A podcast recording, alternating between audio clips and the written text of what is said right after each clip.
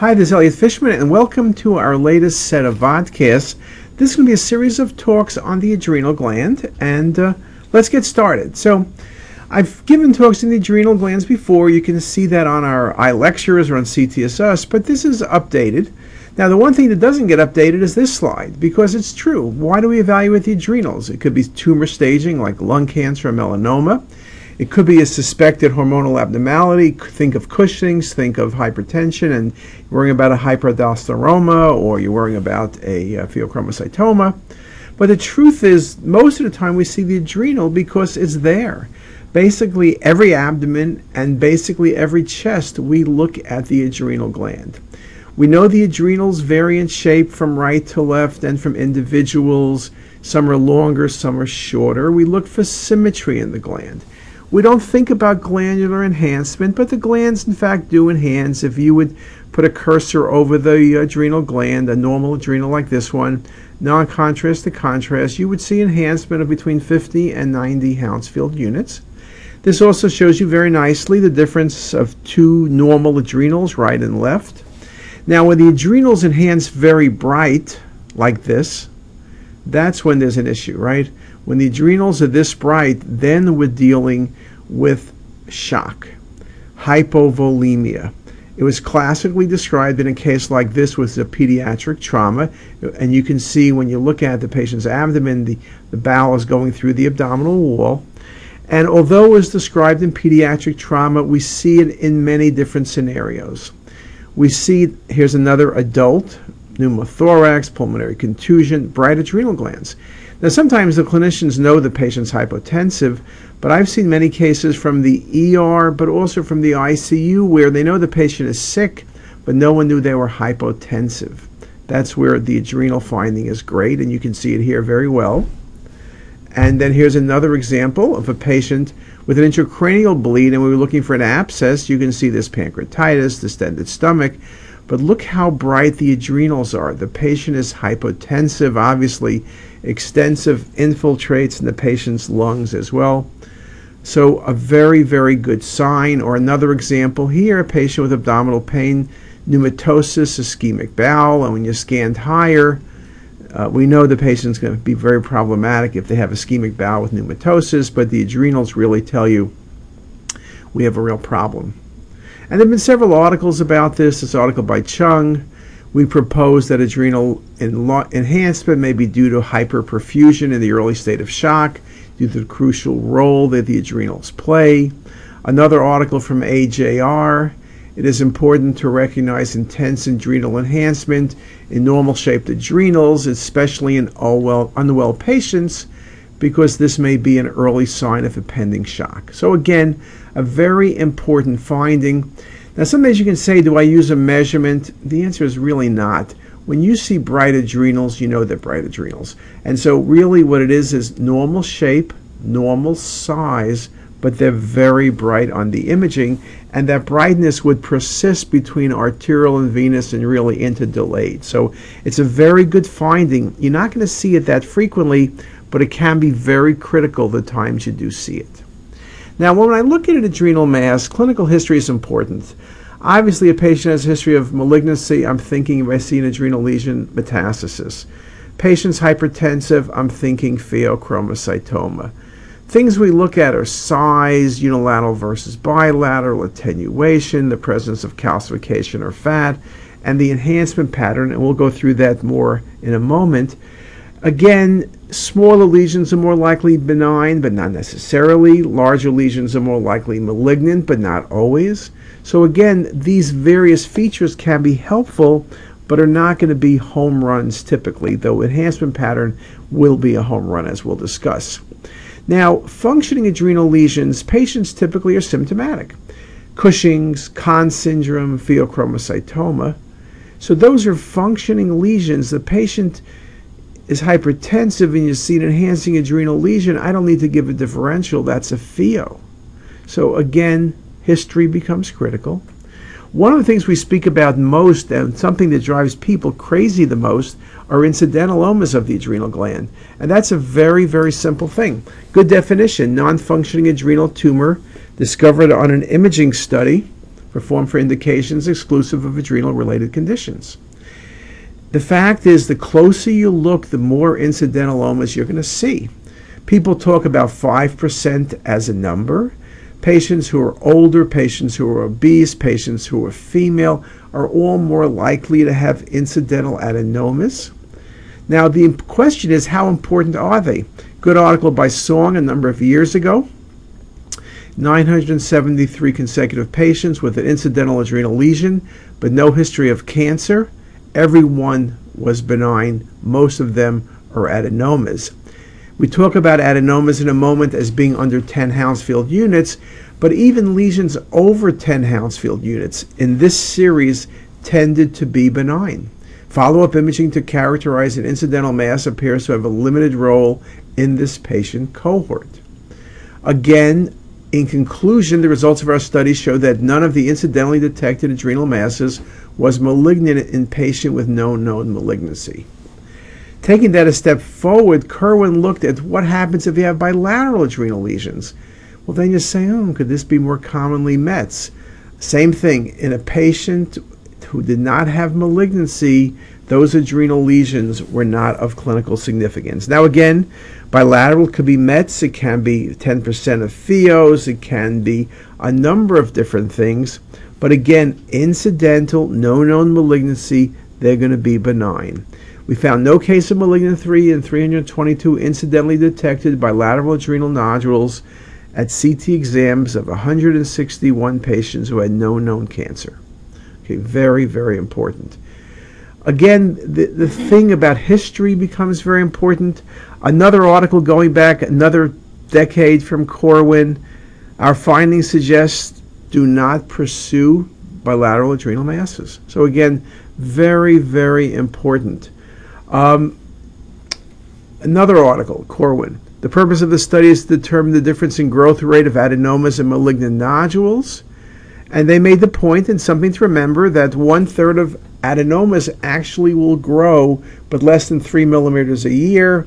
Malignant nodules grow faster, over five millimeters a year. So I think this point, and the best message to take from this point is if you see an adrenal lesion, and you look and it's 2 cm and you look at three years ago was 1.7 don't go crazy adenomas can grow but when they're malignant they grow faster and obviously it's not a surprise the longer you wait if you have a malignant nodule you're going to see other findings beyond just the adrenal now one thing i want to mention is sometimes we do see adrenal lesions referred in when they're not really adrenal lesions this was sent in for evaluation of this adrenal mass and it could be. It could be.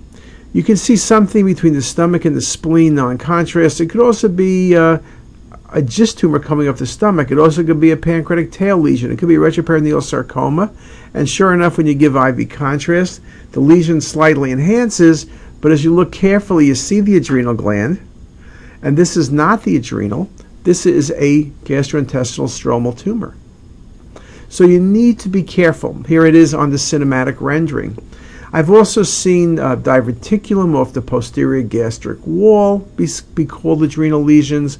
I've also seen just the stomach collapse be called an adrenal lesion. So you need to be careful, particularly if you only have a chest CT and you only have part of the abdomen and you tend to overcall things in that regard.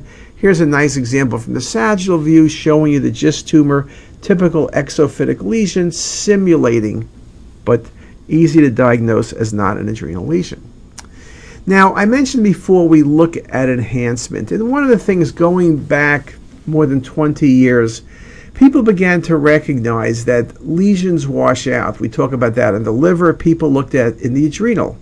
And what they found was that adrenal adenomas, when you looked at 30 minutes, were always less than 37 Hounsfield units, and malignancies, or non adenomas surely, were over 41.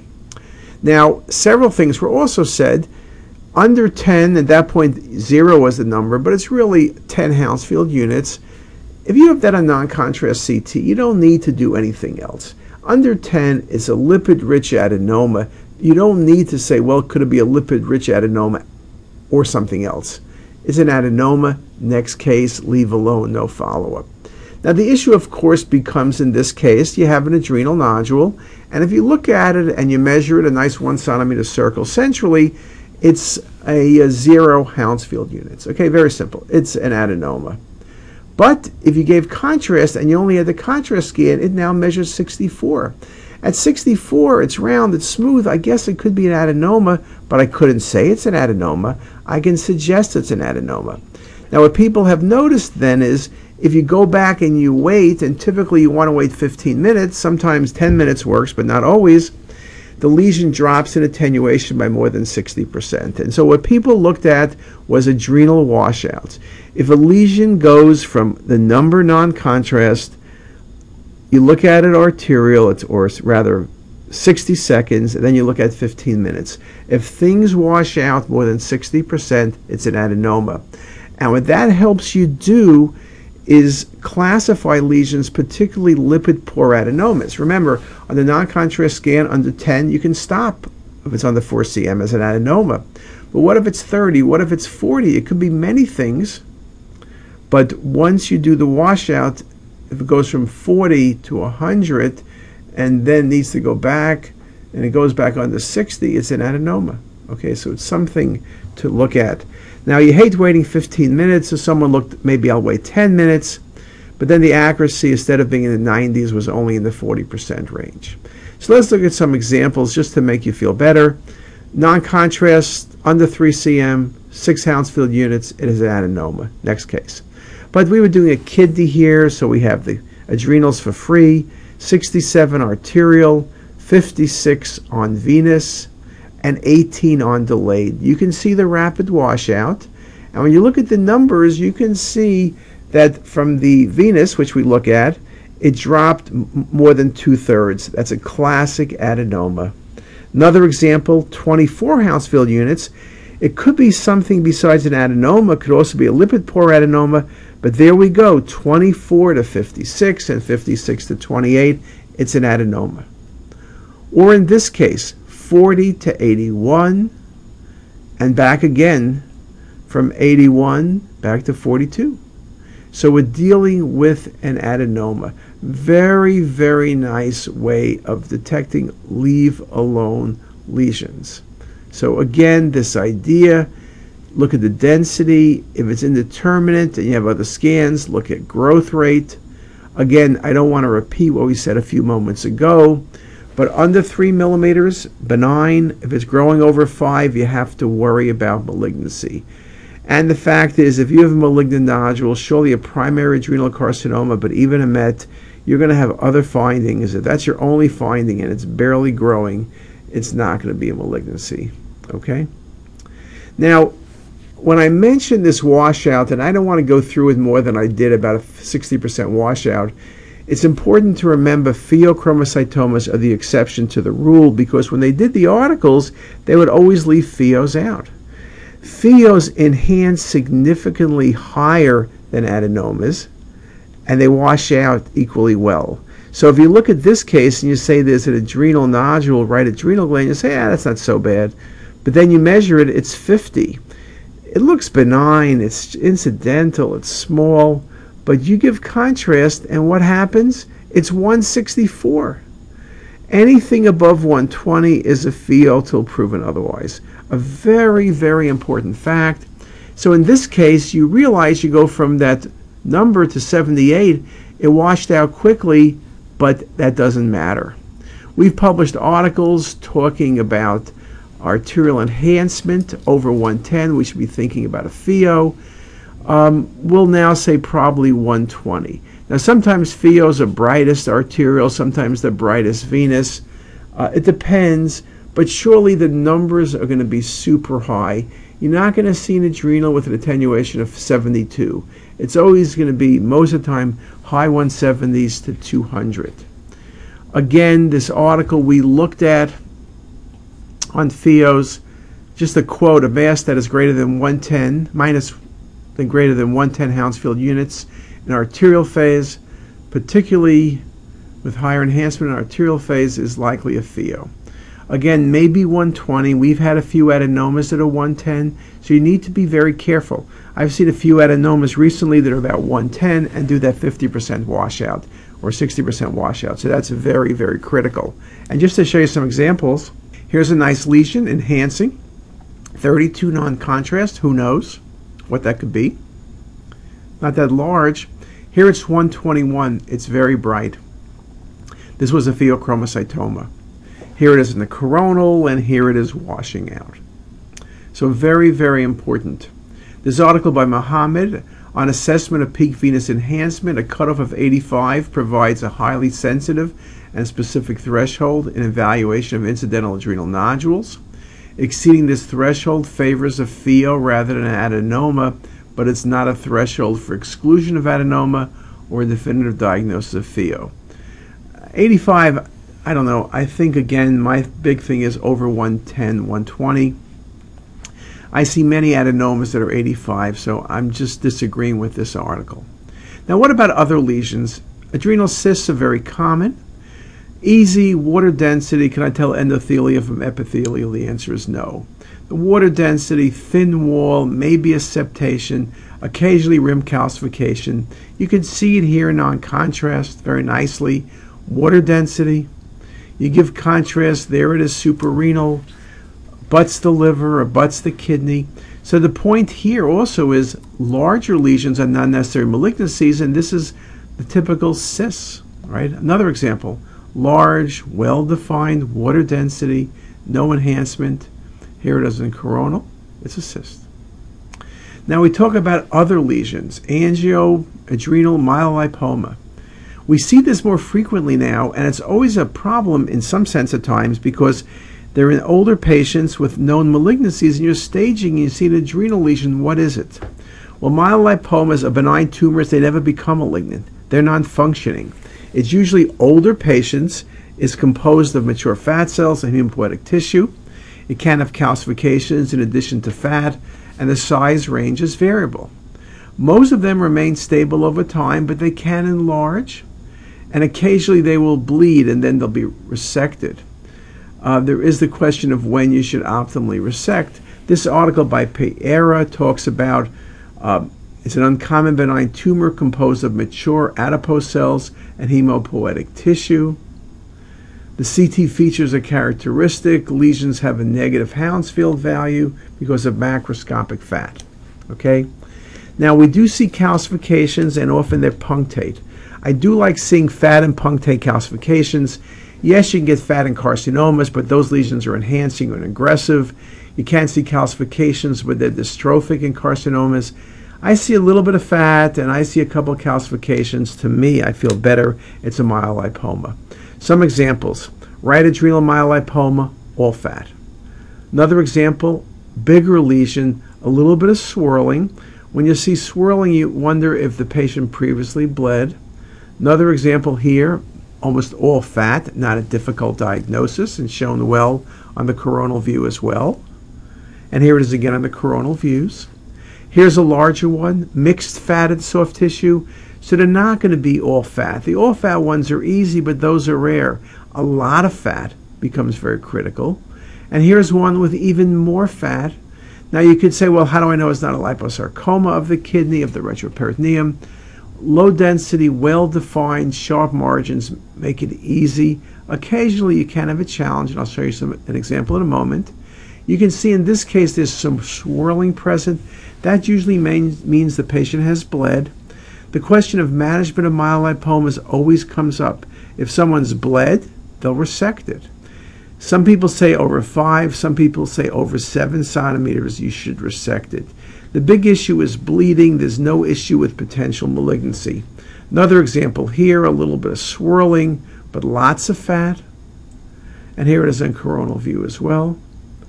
And here's one with multiple zones of fat and punctate calcification. Easy diagnosis. Obviously, the other ones are easy when it's all fat, but here, fat and calcifications make my life easy. Again, there's the fat, and there's the punctate calcification.